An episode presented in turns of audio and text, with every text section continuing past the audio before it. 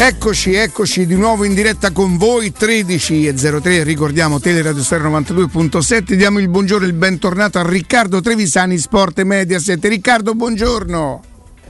Buongiorno, buongiorno a tutti. Ciao, allora, allora eh, eh, Ricky, prima di entrare nel dettaglio, insomma, mm, tu lo sai, poi ci conosci da, da, una vita, ma anche sentimentalmente sta più a cuore a te. Però dobbiamo parlare della giornata di campionato. Intanto io immagino che tu sarai rimasto estasiato sabato pomeriggio che hai visto quel puledro di razza cavalcare sulle praterie del Meazza.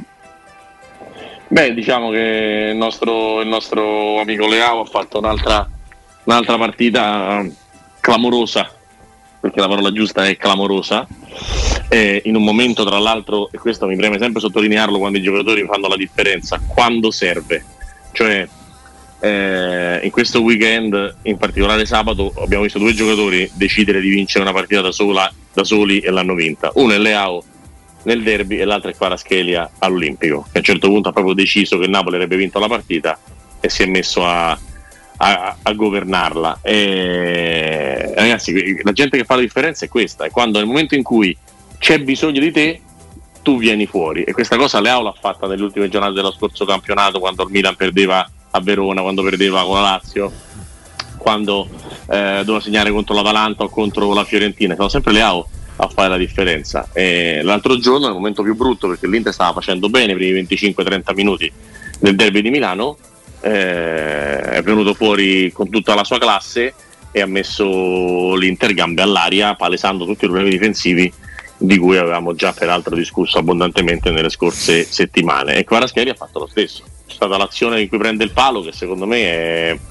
cioè, raccontami Quaraschelia con una giocata, la giocata è quella. Sì. Prende palla, ruleta, a destra 30 metri, spacca il palo, poi prova a fare con altre tre volte, alla fine ci riesce e anche lui ha segnato l'1-1 a Verona, l'1-0 col Monza, l'1-2 con la Lazio. E i gol non si contano, si pesano. E quelli, e quelli, e quelli sono assolutamente, pesano, pesano assolutamente anche, nella, anche nella differenza no? del fare la differenza in negativo e in positivo perché tu ieri sera hai utilizzato lo spannometro per evidenziare la differenza che c'è oggi per esempio tra Megnan e Andanovic eh, Riccardo. Tu dici durante pressing? Sì. Sì, sì. Eh, secondo me l'anno scorso ho preso grandi pernacchie perché ho detto che c'erano 15-17 punti tra i due portieri. Secondo me sono andato corto, penso. Perché ti sei tenuto perché, stretto. Perché Megnan te ne dà 10-12, Andanovic te li toglie, quindi forse sono 20-24. È una eh, questione di età allora, per Andanovic, eh, Ricky? Secondo me sono tre anni che non è il portiere di prima. Eh, purtroppo in tutte le situazioni le, le, vivi in tutte le città. Che già non era un fenomeno non è che, non è, che una no, no, no, aspetta. C'è stato qualche anno in cui è stato, è stato un buon portiere. Ma anche un ottimo secondo portiere. Me, secondo me era un ottimo portiere, un ottimo portiere, un portiere di, di, di grande livello, affidabilità, un ottimo pararigori. Senza dubbio. Negli anni è migliorato anche con i piedi. Non è mai stato il mio portiere preferito, diciamo tipo Scesni, uh-huh. è un ottimo portiere, ma non sarà mai il mio portiere preferito, anche perché sono quelli che stanno ancorati sulla linea di porta e non escono, e io non riesco ad apprezzare i portieri che non escono, però Andano è stato un grande portiere secondo me sono tre anni che sui tiri da lontano fa fatica e stiamo parlando ormai di un portiere che anche se gli tirano alla figura rischia di non prendere la palla, è, diciannovesimo su 20 per parate in questo campionato, cioè per tiri arrivati nello specchio uh-huh. e tiri entrati effettivamente dentro, dentro, la porta, per cui ed è un portiere che è difficile anche da eh, convincere a, a far alternare qualcun altro, è un portiere che eh, si sceglie il secondo, si sceglie il terzo, eh, si sceglie quando giocare eh, o magari anche quando non giocare, perché l'anno scorso nella partita di Bologna in cui gioca Radu dopo tre giorni Andanovic è in campo a giocare. Con Conte sarebbe tanto, ancora tanto, titolare. non stava. Con Conte sarebbe con ancora Conte, titolare. Con Conte avrebbe giocato a Bologna e forse l'Inter avrebbe vinto il campionato, per esempio. Ehm, Conte non guarda faccia a nessuno. Oggi? Sarebbe ancora titolare? Per me oggi, per me oggi dovrebbe giocare Onana. Per me oggi dovrebbe giocare Onana e, e non Andanovic. Almeno tu fai fare 5-6 partite a Onana e vedi il livello a cui è. Se poi fai giocare Andanovic metti Andanovic. Ma Lì subentrano anche una questione adesso se, se Inzaghi facesse una cosa del genere, sai il capitano, gli equilibri di spogliatoio, farlo in questo momento... Cosa, Carlo, mm. una cosa, eh, l'Inter arriva tardi a questa cosa. Cioè, sì, forse sì, certo. che ha fatto a livello gestionale, anche a livello economico, perché si trovata in una situazione economica brutta e l'ha rimessa in piedi con maestria, non peggiorando la squadra, perché è vero che l'Inter ha perso Perisic, cioè, ma è vero pure che ha scambiato Sanchez con Lukaku e Acerbi con Ranocchia io non vedo peggioramenti. E, e, e Vidal con Mkhitaryan quindi io non vedo una squadra peggiorata. Certo. vedo una squadra che però nell'allenatore e nella dirigenza ha sottovalutato il problema del portiere. Ed è un problema grosso. È un problema che, di cui parlo praticamente da solo in Italia perché parlare di Andanovic è, è, è blasfemo. Sembra, sì, sembra blasfemo ma è un anno e mezzo che l'Inter ha questo problema. E non lo dico io fatevi un giro in rete guardate i video che girano. Ma è da io ho avuto una partita in cui ho proprio rotto l- gli indugi su questa cosa. No, Frosinone Inter di qualche anno fa, 2019, che, che tra l'altro l'Inter vinse, ma l'Inter vinse nonostante un gol preso da Andanovic sul primo palo da 25 metri da cassata. E, ed era la classica situazione in cui proprio ti rendi conto che il portiere fa proprio fatica e da quel momento diciamo, ho cominciato a guardarlo con un'attenzione diversa. Ho aspettato qualche mese, qualche settimana, qualche mese e poi mi sono proprio convinto che comunque Andanovic era in, in forte calo secondo me dal forte calo del 2019 a oggi è ulteriormente peggiorata la situazione di Andanovic, che a oggi è nettamente il punto debole dell'Inter.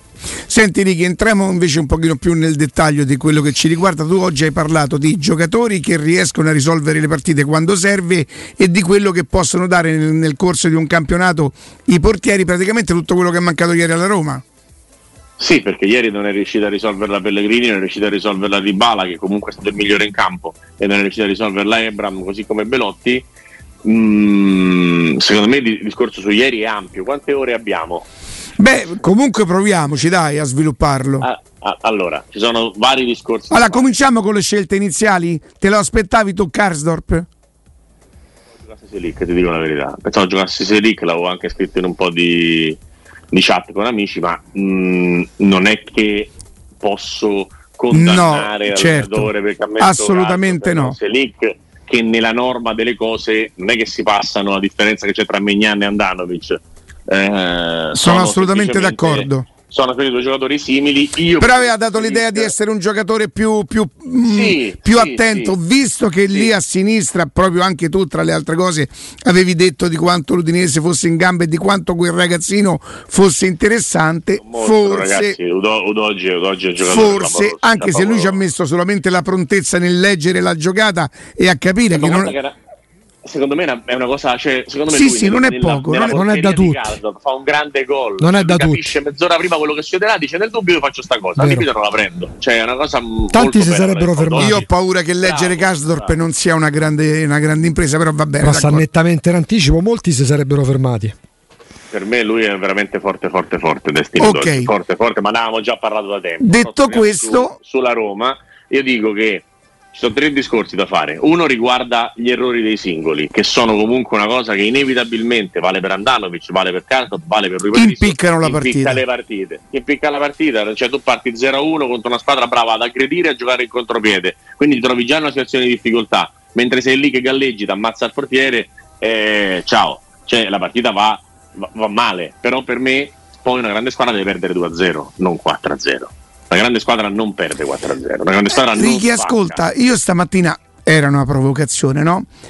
Eh, per trovare una spiegazione dico quasi quasi non esattamente quello che ha detto Mourinho, ho detto è meglio perdere 4-0 così la etichetti proprio come e l'archivi come una serata storta.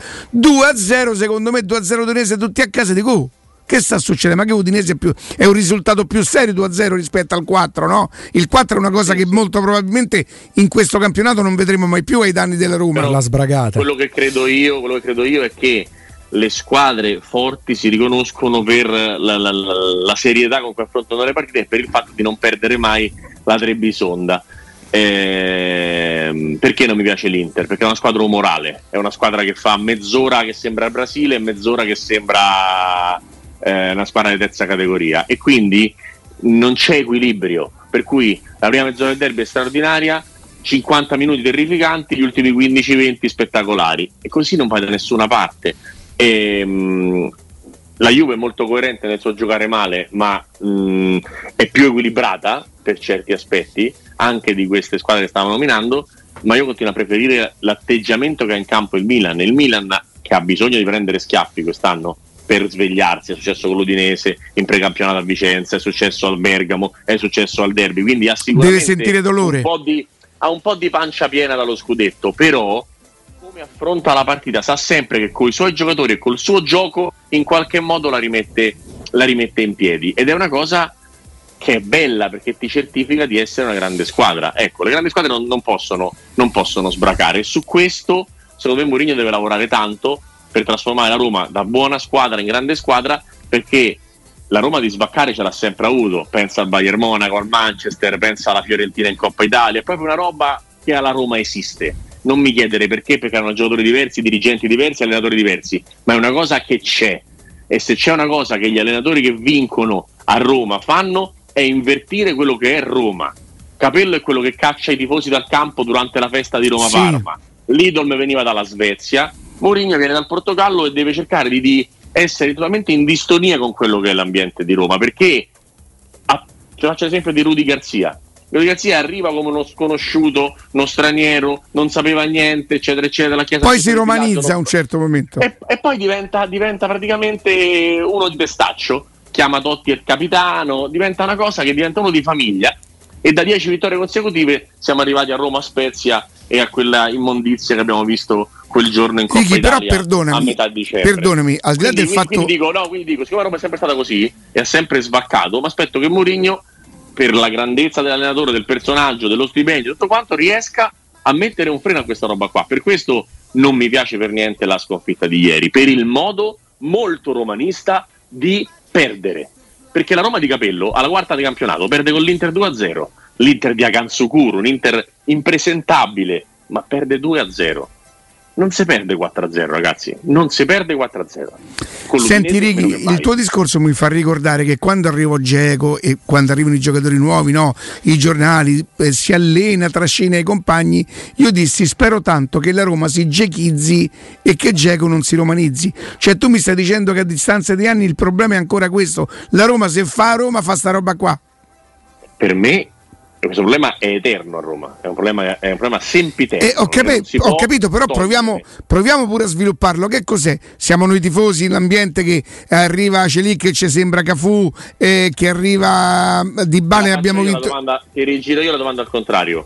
Quante volte hai avuto la partita della prova del 9, la prova di maturità, sì. come era ieri sera e l'hai sì. bucata? Quanti anni c'hai, Galo? Quante sì, volte sì. l'hai visto succedere? Assolutamente. Ecco. No, ma mi ero permesso Capito? di dirlo in settimana, avevo paura che Udinese Roma potesse diventare il Verona Roma dell'anno scorso. Io dico la verità, pensavo, pensavo che Roma avrebbe fatto fatica, ma pensavo che finisse 1-1 ci siamo, non pensavo mai che finisse 4-0. Quello che ho visto però Ricky, anche non vincere a Udine, allora perdonami però, no? Ho capito sì. che poi ci sta né squadra e tutto quanto. Se tu ipotizzavi l'1-1, no? Perché secondo me se andiamo a, a, a guardare con tutte le defezioni che c'ha la Roma, Udinese-Roma in teoria per quanto organizzata l'Udinese non ci dovrebbe essere proprio paragone, davvero basterebbero due giocate di un paio di singoli, non per finire 4-0 al contrario, ma per sistemare la pratica. E allora eh, che succede? No, no, io non lo penso, non lo penso questo, Cano. Abbiamo detto che è un campionato in cui tante squadre pareggeranno in trasferta, come ha fatto il Milan a Sassuolo e a Bergamo, come ha fatto la Lazio a Torino, come hanno fatto la Juventus a Firenze o il Napoli a Firenze. Quindi è un campionato dove è difficile fare tre in casa e tre in trasferta. Diciamo che la media sarà grosso modo 4 punti ogni due giornate più o meno e i punti che si faranno in campionato non saranno 90 certamente, ma molto più vicini a 80 dal mio punto di vista. Quello che dico, quello che dico è che la partita di Udine, e te lo, dico, te lo dicevo giovedì, perché adoro l'Udinese, o meglio adoro i giocatori dell'Udinese, è una partita che tu puoi pareggiare e se dopo l'inizio del campionato che hai fatto stai a 11 punti che hai pareggiato in trasferta a Torino e, e, e a Udine le altre le hai vinte, secondo me stai facendo grandemente il tuo e forse stai facendo più del tuo perché comunque avresti due punti e due di media a partita. Ma infatti, Righi, non perdere a Udine non era neanche tanto per il primato, perché alla quinta giornata che prima era per i punti che avevi messo in cascina. Perché insisto sull'atteggiamento e sul punteggio? Perché tu puoi trovare la giornata di Karsdorp e di Rui Patricio orrenda, fai l'1 a 2, fai l'assalto, non ti riesce, hai perso la partita, ma hai preso delle certezze. Invece, quali sono le certezze che hai preso ieri? Io ce n'ho una, Matic e Cristante non possono giocare. Ecco, partiamo, ripartiamo da quello che speriamo di non rivedere, non inteso come scelte, no? Perché a me dà tanto la sensazione di essere la Roma un potenziale inespresso. Se tu parti e hai Matic e Cristante, è chiaro, la Roma aveva in testa un'altra cosa perché c'era Vainaldum più uno tra i due. Però comunque se a loro due anche nell'emergenza aggiungi Pellegrini, aggiungi Dybala, aggiungi Ebram, aggiungi una bella scelta che hai sulle fasce, al netto dell'impossibilità, le difficoltà di far coesistere Matic e Cristante, perché contro squadre dinamiche soffriranno sempre, che si chiamino Juventus nel primo tempo, Udinese nei 90 minuti. E però l'avevamo detto che Udinese era una squadra di quel Senza tipo, dubbio. No? Lo sapevamo prima. Sì, però Quindi, poi se io sono avversario se io sono avversario della Roma e so che la Roma rigiocherà con Matic e Cristante, preparo la partita nei limiti del possibile come l'Udinese che non è il Bayern Monaco. Cioè, come la Roma può anche in emergenza per assortimento di coppia centrale proporre quel più che ha in qualità. Ieri Di Bala era il giocatore più arretrato tra gli attaccanti, stava davanti alla difesa della Roma a recuperare palla. È stato così, gioca così da sei anni. Eh, capito. Da sei anni. Questo non dipende da Mourinho o dalla Roma, ma Di Bala gioca così per cercare di giocare palloni e cercare di migliorare la qualità d'attacco della Roma, ma se lo fa con Pellegrini che non gli dà una palla e con Abram che non ne tiene una, Di Bala poverino muore. Quindi parliamo di potenziale in espresso potenziale espresso ce l'hai, ce l'hai, sempre, ce l'hai sempre. Io, per esempio, eh, sono tre partite che vedo Pellegrini giocare male e il paradosso è che lo vede giocare male da quando è tornato a fare lo suo.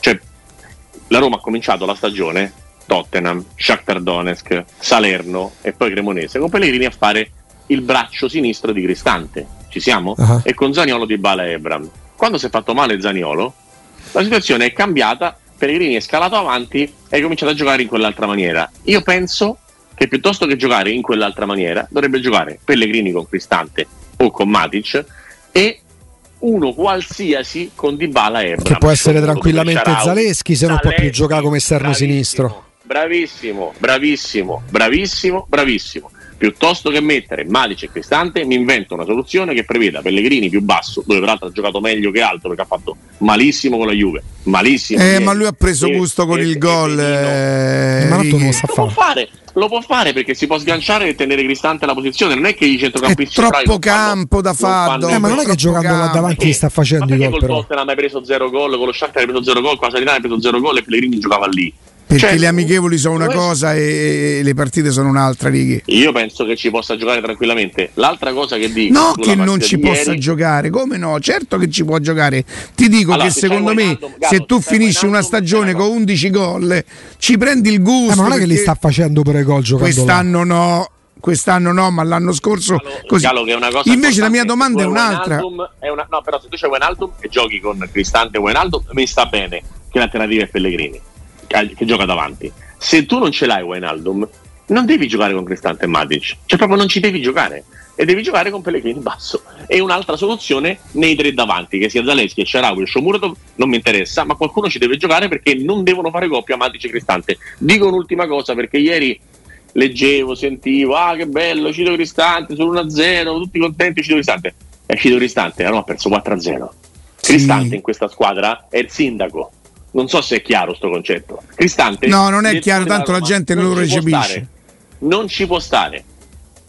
Cristante e te ne so magnati, perché Cristante è l'equilibratore di questa squadra. Può non piacere l'espressione, può non piacere che è lento, può sbagliare tutto quello che sbaglia in mezzo al campo come ti pare. Se non c'è Cristante, la Roma va in difficoltà. Infatti, a Torino è rimasto in campo, hai retto botta, a Udine è uscito, hai perso 4-0 Senti Righi, io dico sempre che alla quinta di, di, di campionato non puoi, non puoi avere eh, eh, eh, sentenze, no? perché è talmente tanto, tanto lungo ancora, ma, indica- ma, indicazioni ne puoi trarre. La partita con la Juventus, poi la Juventus sabato ha dimostrato pure, e io non ho mai detto prima della Juventus se non batti una Juve così, ma che non fosse imbattibile. Tanto è vero che è vero che lei non ti ha battuto, ma è vero pure che per una settantina di minuti l'hai, l'hai un po' sofferta può aver dato l'indicazione che se si alza il ritmo, se si alza il dinamismo, la Roma soffre un pochino, Righi? Ma non c'è dubbio, ma non c'è dubbio, per questo ti dicevo che per me era 1-1, perché è una partita scomoda contro un avversario scomodo che ha fisicità, velocità e un modo di giocare aggressivo che la Roma può, può soffrire. E per questo la valutavo una trasferta molto complicata e secondo me un pareggio era un risultato tutt'altro che da buttare. Credo che oggi siano d'accordo quasi tutti, perché, perché l'avversario è molto molto scomodo e la Roma ha delle difficoltà oggettive. E qui arriviamo al terzo punto che volevo toccare, perché uno è l'errore dei singoli, uno è eh, l'avversario che è forte, poi però ci sono le, le tra virgolette problematiche tattiche che la Roma ha, perché la partita di ieri per larghi tratti è stata simile alla fase centrale di Roma Cremonese, che dall'infortunio di Zagnolo più o meno al 65-70 è stata una partita in cui la Roma ha sofferto tantissimo, perché in mezzo al campo c'erano praterie per ripartenze, c'erano le giocate buone della squadra di Alvini. La Roma ha un tipo di sofferenza che la Cremonese che vale 6 ha messo in difficoltà un tot e l'Udinese che vale 7,5 ha messo in difficoltà molto di più. Quindi è una partita che tra l'altro le altre squadre guarderanno, studieranno. Eh, questo l'ho pensato. Che vanno, che vanno assolutamente risolte e vanno risolte brillantemente e velocemente. Quindi per te si risolvono modificando l'assetto e gli uomini, più che l'assetto gli uomini sostanzialmente. Sì, mm. sì poi sono delle cose, no? se tu ogni tanto passi al 4-3-3 o comunque ti metti la difesa a 4, vorrei vedere una volta questa cosa fatta con Spinazzola, non con Zaleschi da quarto, da quarto basso, ma non perché non debba giocare Zaleschi, gli trovo un altro posto in campo piuttosto ma, ma, ma, non Zaleschi terzino, perché andava bene con la Juve una volta, ma non è che va sempre bene, perché da quel lato c'era Pereira e mi sembra leggermente salito in cattedra nella seconda parte di partita. Per cui io credo che vadano risolte una serie di cose. Concludo sulla serata di ieri, trovo Maresca un pessimo arbitro, ma non da ieri sera per in, ge- in, generale, per esempio, la, la, l'ammonizione a Dybala, è, il è, rigore, che cosa? È, respinge- è, respingente, è un arbitro respingente, è uno che ti fa pensare di avere torto pure quando c'ha ragione, e spesso c'ha torto. È un arbitro che non sa parlare con i giocatori, che dagli stessi non viene rispettato. È un arbitro che non dà Beh, un qual è l'arbitro che è rispettato dai giocatori, Ricky? Doveri, doveri. Io ho visto, ho visto alle 3 di, di sabato Fiorentina Juve, non volava una mosca. Ho visto alle 6 Milan Inter, sembrava far west gli arbitri pesano.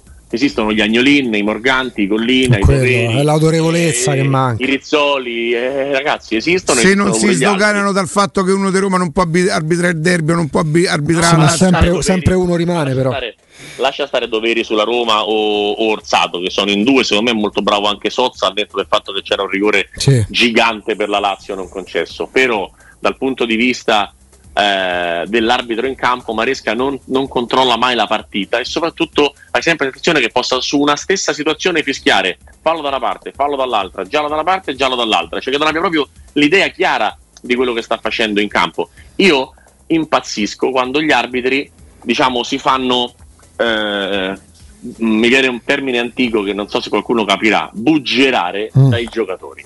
Allora, se tu sei in campo, ti sfiorano, ma sompi coi piedi uniti, tuffi, fai la capriola e urli, ti fischiano punizione. Se il povero Selic, che non è abituato a subire un fallo da rigore in area di rigore, mentre sta calciando, viene sbilanciato e buttato per terra e cade come un fesso, nel senso non cade con la dinamica del tuffo classica, bello, cado bene perché mi hanno fatto rigore, ma cade poverino perché sta cadendo perché gli hanno fatto fallo, allora giallo per simulazione perché Maresca si è messo la mano in tasca quando Selic è caduto. Quindi vuol dire proprio non capire il gioco del calcio. È esattamente il contrario. Chi se tu fa piedi uniti ti sta fregando, come ha fatto Perez sul contatto con Dybala. Chi cade come è cascato Selic ha subito realmente un danno. Lui ammonisce Dybala e non dà rigore, cioè l'opposto di quello che dovrebbe fare un arbitro dentro al campo. L'opposto. Quindi pensi che la, la partita beh, sarebbe stato 1-1, probabilmente non no, sa... No, il rigore va se... fe, fe, fe, blocca. Il rigore va segnato, primo. Non, c'è, non sta scritto da nessuna parte che il rigore lo segni, da nessuna parte. E per Però... 4-0 a Udine. Quindi dell'arbitro non, non deve parlare a Roma, ne parliamo noi. La Roma non ha un attenuante per la partita di ieri, nessuna nessuna. Al drape è proprio quello. noi perché Maresca non è un bravo arbitro e perché nel caso di ieri sta pure penalizzato. Roma ha perso 4-0 a Udine. Sì, perché non deve essere mai nominato. Perché poi i calciatori in generale di tutte le squadre sono calcisticamente farabutti, calcisticamente, però c'è una scarsa proprio personalità, zero autorevolezza. Sì, doveri, ma, ma è uno, non è che lo moltiplichi, non è che lo cloni. E se prendi tutti gli altri, quelli che poi porta in giro tipo Madonna Pellegrina, eh, il designatore, quando si tratta di fare riunioni nei, centro, nei centri sportivi, eh, oltre alla permalosità che è classica degli arbitri, vedi proprio un livello basso e i calciatori quando è così come con gli allenatori deboli ti mangiano in testa ti si mangiano e simulano e sono scorretti ieri, ragazzi, e sono sleali. Ieri Milan-Inter dopo 7-8 minuti sembrava il Far West di Hernandez, sì. Dumfries, tutto il tempo, già la stretta di mano, già la Noglu e Hernandez, cioè i giocatori lo sanno, lo sanno, ci sono arbitri non mi interessa se siano internazionali o meno, eh. ti parlo proprio di un discorso di personalità, arbitri con cui sai che non puoi fare niente. E arbitri con cui sai che ti puoi permettere di fare determinate cose. Ed è una cosa che, che i giocatori in campo annusano dopo 5 minuti perché sono sgamati, esperti, svegli e inevitabilmente questa cosa poi, poi succede. Però la parentesi arbitrale per, per, me serve a dire che Maresca non è un bravo arbitro non che no, ci mancherebbe. ha perso per colpa dell'arbitro Senti eh, Ricky, quando eh, tu fai riferimento ai giocatori che si prendono praticamente in, collo la, la squadra, quali giocatori avrebbero dovuto o potuto farlo ieri e sono, vabbè, sono mancati quasi tutti, tranne un po' di bala, quindi diventa quasi, cioè chi, dove cogli, cogli bene, no? Sì, dicevo prima, sono son, son tutti i giocatori, cioè poi alla fine ieri mh, mm, ne puoi salvare veramente pochissimi di giocatori, anche proprio per la prestazione individuale, secondo me ha fatto eh, meno male degli altri Smalling fino a un certo punto fino al, diciamo, allo sbacco finale non mi era dispiaciuto di Bagnez eh, Di Bala sicuramente è stato il migliore per il resto sono dei gran 5 e dei gran 4 ieri nelle pagelle. Senti Ricky, non c'è il pericolo, non c'è il pericolo, non, alle, lo, non, l'allenatore evidentemente che continua a chiedere ai giocatori, per cui evidentemente che noi siamo rimasti abbagliati dalle, dalle non sconfitte della Roma, dalla Coppa e tutto quanto e abbiamo rischiato così di sopravvalutare qualche giocatore? Io continuo a pensare che la Roma sia una buonissima squadra, come mi aspettavo che facesse 70 punti l'anno scorso e non li ha fatti, eh, continuo ad aspettarmi che ne faccia 76, 77, 78 quest'anno. Poi non so se, se li farà, per me il valore della squadra è, è notevole. È notevole. Eh, ieri si sono sommate una serie di cose dal, da, dagli errori individuali ai problemi tattici che ci sono evidentemente stati, anche a una serata negativa che può capitare, all'interno della serata negativa la grande squadra riesce in qualche modo su 90 minuti a trovare una formula, una quadra, un modo per non finire ingoiata dalle, dalle sabbie mobili. A Roma ieri non l'ha trovato, può essere un bel campanello d'allarme, cioè può essere un grande aiuto per il futuro. Non dimentichiamoci, dopo Bodo, istantaneamente, ma nel tempo, come la Roma sia migliorata. Quindi l'augurio che tu ti puoi fare è che questa lezione di calcio che hai preso ieri sera alla Dacia Arena ti possa servire per, per migliorare il proseguo della stagione. Quello che è sicuro è che eh, qualcosa deve, deve, cambiare all'interno dei, dei, meccanismi, dei movimenti, eccetera, eccetera. Ma non mi metterei a bocciare no, ci mancherebbe. da capo perché sappiamo che Rui Patrizio è un portiere che 3-4 volte all'anno fa queste robe, le ha sempre fatte, le ha fatte in Portogallo, le ha fatte in nazionale. Io credo pure che a un portiere gli si possono concedere due o tre l'anno. Questo dico, questo dico, cioè ha sempre, ha sempre avuto questo tipo di, di, di, di colpo. È un portiere eh, all'Antonioli, se mi passi il, il paragone, un portiere che non si inventa troppe grandi parate e che non fa troppi errori. Però è difficile è che con lui c'è i brividi, però io con Antonioli i brividi ce sì, l'avevo sempre. ogni volta che il pallone si avvicinava da quelle parti. Pure quando rinviava. Con lui an- an- anche le parate a terra, quelle dove, dove, dove, la blocca, dove la porta al petto. Però è vero che, guarda Ricky, io mi ero permesso, anche se probabilmente erano imprendibili tutte e due, mi aveva un po' sorpreso il fatto che anche con la Juventus lui li avesse tutti e due battezzati, poi di gol effettivo ce n'è il stato gol annullato da Locatelli. Dice. Il gol annullato, cioè dico non che la dovesse prendere, ma il fatto che non avesse neanche tentato il tuffo, no? Poi io immagino sì. il portiere proteso, la palla entra comunque perché quello ha calciato in maniera straordinaria. Non vorrei che, che magari e magari la deduco da ieri sera che fosse un momento di, di, di stanca. Oh, ci sta pure 30, 33? Quasi 4, 4. Sì, però, però, non è una questione anagrafica. No, no, no, non parlo di problema, Eri, non parlo di problema portiere. È un portiere, è un portiere affidabile, è un portiere che ti dà delle garanzie. Certo che Megnan, Megnan fa un altro sport, Vabbè. però eh, rispetto alle altre squadre mh, non sei così messo peggio rispetto alla Fiorentina, rispetto alla Lazio, rispetto all'Atalanta o rispetto soprattutto all'Inter di cui sei sicuramente stesso messo na- meglio. Lo stesso Napoli per quanto sia bravo Meretta Assolutamente, io dico che sono tutti, sono tutti più o meno sullo stesso livello i portieri, a parte uno che fa un altro mestiere, mm-hmm. Superman. Poi parlando di, di, di, di, ecco perché uno deve, io credo che più che legittimo sia anche doveroso aspettarsi di più, perché comunque è vero che tu puoi aver sbagliato pure le scelte iniziali, Riccardo, però nel secondo tempo ti entrano nel giro di 20 minuti Celic, Zaleschi, Belotti, cioè non è che che la Roma non abbia alternative. Quante volte, quante volte, avevamo visto negli ultimi 20 anni la Roma poter mandare in campo contemporaneamente come nel secondo tempo destra, di Bala, Belotti e Ebram. Cioè la Roma quando mai ce l'ha avuto queste alternative nel recente passato? No, no, ma infatti la squadra resta buona. Io sono, non, non, non, tutto mi sentirei dire tranne che la squadra non è buona. Io pensavo fosse buona pure l'anno scorso quando era. Pure io, figurati. Per me non, era, non sarebbe stato un miracolo il quarto posto l'anno scorso per me. Ma. Eh, e, poi, e, poi, considero anche che, che, ieri, paradosso, paradosso, la Roma ha approcciato la partita meglio di quasi tutte le altre. Forse solo con la Cremonese aveva cominciato con più. Tu parli della primazione di Dybala? La primazione di Dybala, il calcio di punizione col colpo di testa parato da, um, da Silvestri, aveva avuto una reazione col tiro di Dybala dopo l'1-0 c'era stata quella punizione di, di, Pellegrini che aveva alzato il campanile Silvestri e poi Ebram aveva toccato due volte di testa e di piede. Cioè nella prima mezz'ora non, non c'era stato massacro come c'è stato nel, no, non è sparito, nella parte successiva. Hai capito? Questo Senti, dico, non è stato eh, così ri- drammatico prima. È stato drammatico dopo. Cioè prima stavi sotto 1-0 per una follia di Gardorf non è che stessi subendo troppo. Poi sei caduto fisicamente e quando cadi fisicamente e mentalmente poi eh, proprio per le difficoltà tattiche di cui parlavamo prima, le cose peggiorano. E eh, anche il, secondo me, di Bala Belotti Ebram è stato un po' prematuro dal mio punto di vista. a proposito di questo, Riccardo, al 25-30 dalla fine, non all'inizio secondo tempo. Eh, mh, Ebram due o tre partite, non due o tre mesi, per cui non può essere un caso assolutamente e non deve diventare soprattutto un caso, però forse un leggero calo. Potrebbe essere la generosità che lui mette per poter aprire gli spazi agli altri, paga un pochino in lucidità, Righi? Mm, no, tu calcola che calcola questo, Ri. Eh, Ebram ha fatto l'anno scorso quasi 20 gol, quest'anno magari ne farà una quindicina 15 gol di Ebram vuol dire che per eh, 23 giornate, se non fa doppiette, non, eh, non segna. E, quindi avremo sempre la percezione che sono più le volte che non va bene di quelle in cui, di cui va bene. Invece, secondo me, per esempio, l'altro giorno non ha segnato contro il Monza, ma ha fatto comunque un'eccellente partita. Ieri e con la Juve non lo ha fatto, con la Juve è riuscito a timbrare perché c'era stato anche eh, la squadra che l'ha messo in condizione di, nel senso che non perdendo 4-0 eh, eh, sei rimasto aggrappato e quindi lui ha potuto fare la differenza.